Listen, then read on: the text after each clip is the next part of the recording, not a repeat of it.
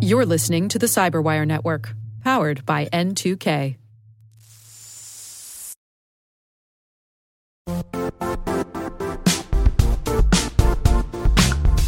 And now, a word from our sponsor, Zscaler, the leader in cloud security. Cyber attackers are using AI in creative ways to compromise users and breach organizations. In a security landscape where you must fight AI with AI, the best AI protection comes from having the best data. Zscaler has extended its zero trust architecture with powerful AI engines that are trained and tuned by 500 trillion daily signals. Learn more about Zscaler Zero Trust Plus AI to prevent ransomware and AI attacks. Experience your world secured. Visit zscaler.com slash zero trust AI.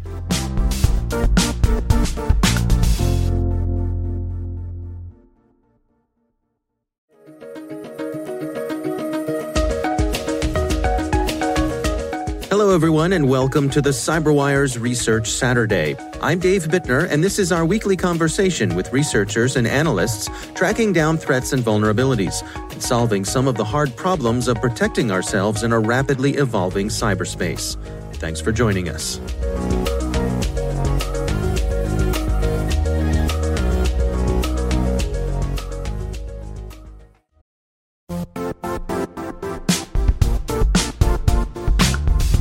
The IT world used to be simpler. You only had to secure and manage environments that you controlled. Then came new technologies and new ways to work. Now, employees, apps, and networks are everywhere. This means poor visibility, security gaps, and added risk. That's why Cloudflare created the first ever connectivity cloud.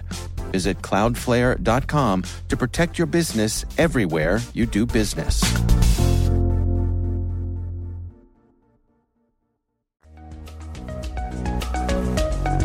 Our researchers have a lot of interpersonal relationship with various researchers across the field. That's Richard Hummel. He's manager of the ASERT Threat Intelligence Team at Arbor Networks, the security division of NetScout.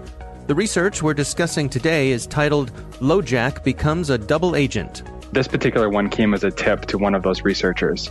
Initially, when we received it, it was, hey, here's a malicious binary. There's something, you know, off about it. We didn't really have a whole lot to go on. Um, so that's kind of what kicked off our research into this particular finding. Describe to me uh, what's going on with LoJack. I mean, I remember uh, years ago, I think LoJack started out as a brand that uh, would protect your cars from being stolen, and then somewhere over the years, uh, that brand pivoted and, and became known for protecting computers kind of what led us to the whole LoJack research, if you will, back in 2014 was a Black Hat presentation um, that some researchers did on what was then known as CompuTrace. Uh, since then, it's been purchased and it's been rebranded to be LoJack, which essentially installs an agent on your system at the firmware level that allows you to track your laptop should it ever be stolen. Uh, so that's kind of where the software is that we're dealing with.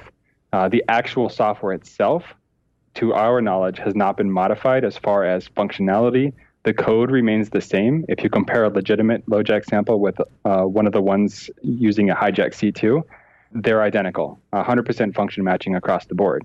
Hmm. Um, so the, the problem isn't stemming from Absolute or LoJack software itself. Uh, essentially, the attackers are taking that copy of the software and simply replacing the C2 in it with one of their own. I see. Well, take us through how LoJack works. How does it maintain its persistence on a machine? Uh, sure. So there's an agent. Uh, the researchers back in 2014 uh, dubbed this small agent. But basically, what it does is the agent itself embeds itself in a BIOS or UEFI firmware. And from there, whenever the system is rebooted, it embeds code into something called autocheck.exe. Um, and that basically is what's going to maintain persistence on the machine itself. So anytime you were to swap a drive out, if you rebooted the system, or even if you reformatted, it, it's going to persist because it's actually at the firmware level rather than a software level. Hmm. Um, so it's it's a unique a method of maintaining persistence. And it, it's great for LoJack itself, right? Because if somebody grabs your computer and steals it, um, and they swap out a drive so they can actually use it, you're still able to then locate your laptop. Uh, so it's a really it's a cool persistence mechanism, and it's really unfortunate that attackers have used that and kind of leveraged that for their own purposes. And so, the legitimate functionality of uh, of, the, of a LoJack install, what sorts of uh, things does it allow you to do? So that's that's one of the things that makes it appealing to an attacker, right? Is LoJack itself allows you to execute arbitrary code. Uh, it comes with it natively, uh, and because it's running at the firmware level, it also has system permissions. So essentially, it provides a backdoor into an affected machine, one running a LoJack sample that has this malicious C2, uh, and an attacker can use that access to essentially do what they want. If they have additional malware or payloads that they want to distribute, uh, it's as trivial as sending that command via their C2 back to the agent installed. Uh, and then they can then install additional malware, whatever that may be. Describe to us what exactly have the bad guys modified here to, to have it look at their own command and control servers? There is a uh, configuration within LoJack itself that has the C2 pointing to legitimate LoJack command and control servers, right? This is pretty typical. If you need to find your laptop, you have to have a way to communicate it with it, right? So it has to have some sort of callback to LoJack itself so that they can then locate your machine. Hmm. The attackers have basically swapped out that C2 check-in with one of their own, and it's it's fairly trivial. It's only encrypted with a single byte XOR key um, that is actually hard coded into the binary itself. Uh, and the attackers, when they replace the C2, they also will pad any extra bytes with that XOR key. So it's relatively simple for us to go in and strip out those C2 but that's literally the only change that they've made uh, to our knowledge of the software itself. So, to the person who has this running, it looks like a perfectly normally functioning copy of LoJack doing all the things it's supposed to be doing.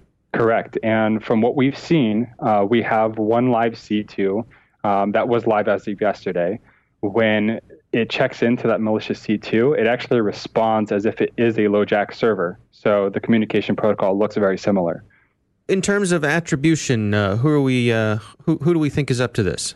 I think we have a moderate confidence on it right now because all of the attribution that we have stems from infrastructure. There's there's no code to go on. There's no like tick marks or anything like that where we can say definitively that this has been seen in other malware samples from X group, right? Um, so what we're looking at is the actual C2s themselves. Um, and some research over the past several months and past year point some of those C2 to Fancy Bear or APT28. Um, I think they're also known as Pawn Storm. Several of those C2s were actually seen in some phishing campaigns um, that Jigsaw Security had reported on uh, in the past. Um, so that leads us to believe that the operation might be related to APT28 or Fancy Bear. The way that they're going at this makes it uh, pretty effective at avoiding antivirus detection. Correct. Yeah. When we first started looking at this, uh, a lot of the different AV scanners had maybe two of 50 plus identifications for it. And of those, they listed it as a risk tool or something that, hey, this could potentially cause harm to your system, but it wasn't listed as outright malicious or malware itself, um, which is pretty common, right? I mean, you're installing software that's just planting something in your firmware. Uh, so sure, sure, it should be risky, uh, but it didn't label it as malware. And that's because to the antivirus scanner, it looked legitimate, right? It looked just like a LoJack sample. Um, and the C2s themselves can be swapped out in any given sample. So it's kind of hard to stay ahead of that game and say, oh, let's go ahead and blacklist all of these C2 because we don't know them until we've analyzed the sample. Um, so yeah, so it's very effective at evading antivirus because they're basically using legitimate software that just checks in somewhere else. Now, do you have any sense for how people are getting this altered version of LoJack on their machines? We don't. We've speculated. We have some theories, um, but we were just looking at APT 28 itself. What are their TTPs and tactics? Um, and in the past, they've used a lot of phishing to distribute their payloads. Mm. Um, so we looked at some of the more recent stuff uh, that Jigsaw Security reported on. Um, they have several documents there with macro droppers and we ran some of those and we looked to see do any of those drop LoJack, and we haven't been able to confirm that. Um, so right now we don't know how they're getting on systems, or even if they are. Um, it could be that we found these samples, or we were tipped off to these samples, and the attackers are in testing mode. So we don't have any confirmation of these actually impacting users in the wild. Um, and we have been working with Absolute, um, and so they're they're very aware of this. And so as things develop, we'll continue to work with them and share our findings back and forth. So, in terms of folks protecting themselves against this, what are your recommendations? So, obviously, the IOCs that we list here in the report are very good. Uh, make sure that your systems are blocking those domains. If you have the hashes that we've shared, uh, clearly those are going to be representative of these malicious samples. Um, now, it's not going to identify all of them for sure. It's just going to identify the five that we have listed in the blog. Um, but honestly, that uh, to our knowledge right now, that's the best way that you can block this is by making sure those domains are blacklisted um, and that your systems cannot communicate with those. Um, we do push all of this stuff to our systems. Um, so we are detecting if and when we see any of this LoJack activity, we can get alerted on those. Uh, and then it can enable our research to go further and look at those and strip out those C2s and then again feed those back into our process. But that seems to be the best way at this point to block the activity.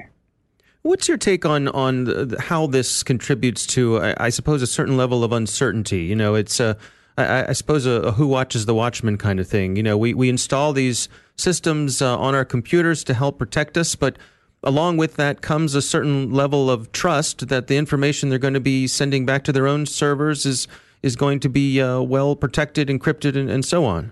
Uh, absolutely. And uh, as far as we know, there's there's nothing wrong with that process itself. From what we can tell, uh, and, and obviously we're not sitting at the host environment, so we don't know if an attacker is getting in directly and tampering with LoJack samples that are already installed on systems. We don't know that. Um, all we've been able to glean is these samples in the wild um, that have been tampered with.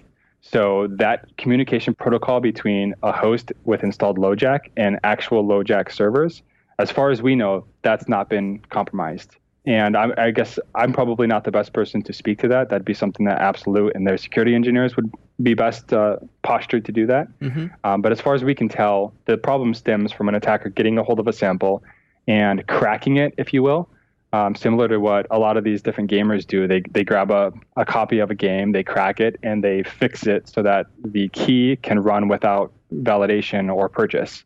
That's kind of what we see here, right? They're taking a legitimate sample, they're reverse engineering it to the point where they can swap out that C2 and then redeploying that.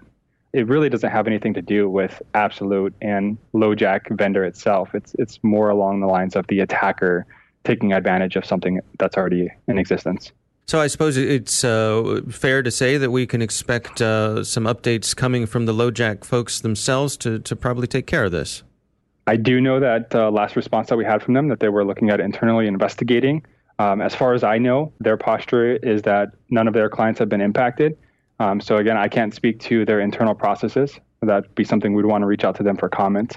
Um, but yes, anytime we find any updates or if we find additional samples or additional C2s, um, we're keeping an open dialogue. Um, we want to make sure that we're we're transparent with them and that we're sharing any of our findings that's going to help them and any of their clients.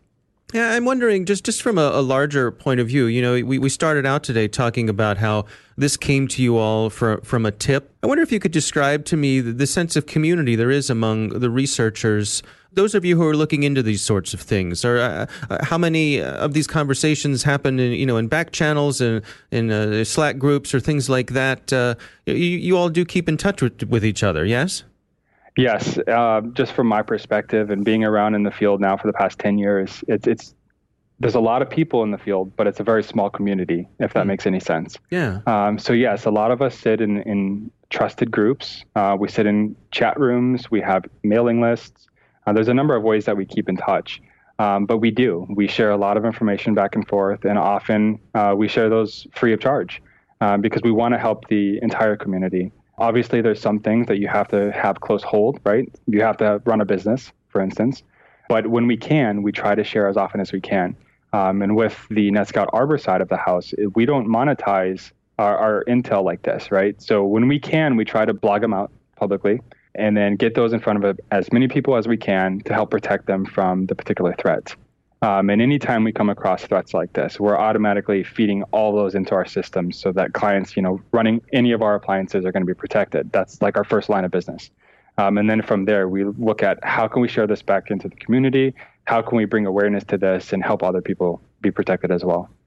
In your experience, uh, what would your advice be? I'm thinking about the person who's coming up through school or maybe considering a career change, and they think that this sort of research may be something that they're interested in. What are the, the attributes that you see the successful people who are doing this kind of work have? Honestly, for me, it boils down to passion uh, and self starting. I didn't receive any formal training when I got into this. It was more of a self driven thing. Now, granted, I was in the Army for a while, so I did some intel. Um, but when it comes to reverse engineering, when it comes to the security aspect, um, and looking at threats from a, a, reverse engineering or technical standpoint, um, for me, that was self taught, self driven. Hmm. Um, and I just had a passion about the field. I thought it was super interesting finding out what the attackers do, how the attacker thinks, um, what they're going to do with a particular binary, and trying to figure that out. To me, it was self satisfaction, right? And I know a lot of other people in the field, a lot of the successful people have that same passion, a drive to figure out what's going on and then feed that back into the community to make sure people are protected. So I think that's that's a, a key aspect that I look for in other security researchers, uh, not only from my team but those that I work with as well. And from a hiring point of view, what what sort of work would you like to see? Is it? I'm thinking, you know, is this a situation mm-hmm. where uh, if someone has done that work on their own, if they're a, a self starter, they might not necessarily need all, all, of the certifications and and the traditional education. From your point of view, uh, sure. And honestly, that's um, certifications may play a role in a particular position, um, but it's not the end all be all, right? A lot of times with when I'm looking at a, a particular resume or somebody for hire, uh, I don't necessarily hold certificates in high regard. Uh, instead, I look at who they are as a person, what they've done for the community. Do they have their own personal blog? What are they giving back? Are they in any of the trust groups? Do they contribute? Um, but then also, I want to evaluate their technical skills, right? So if they've done this on their own and they have some blogs, that to me lends credence to the fact that yes, they know how to do this, they know how to do it well and effectively. Um, there's also some internal things you could do to test that out, such as giving um, uh, a particular sample of malware and saying, hey, reverse this, send me back a report, um, and then evaluate how they did. So there's a lot of things you can do there, but I like, uh, from my standpoint, is to evaluate what they've done for the community and what they've given back. Our thanks to Richard Hummel from Arbor Network's ASERT team for joining us. The research is titled LoJack Becomes a Double Agent, and you can check it out on their website.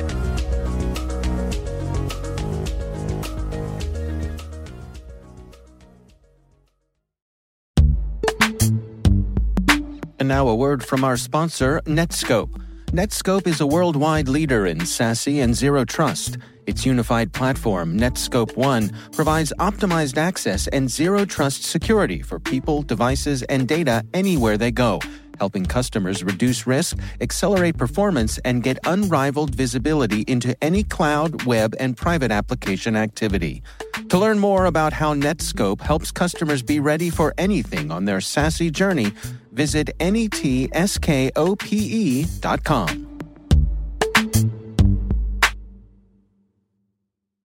The CyberWire Research Saturday is proudly produced in Maryland out of the startup studios of Data Tribe, where they're co building the next generation of cybersecurity teams and technologies.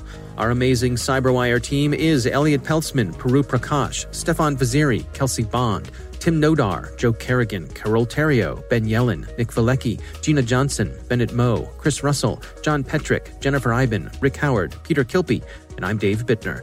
Thanks for listening.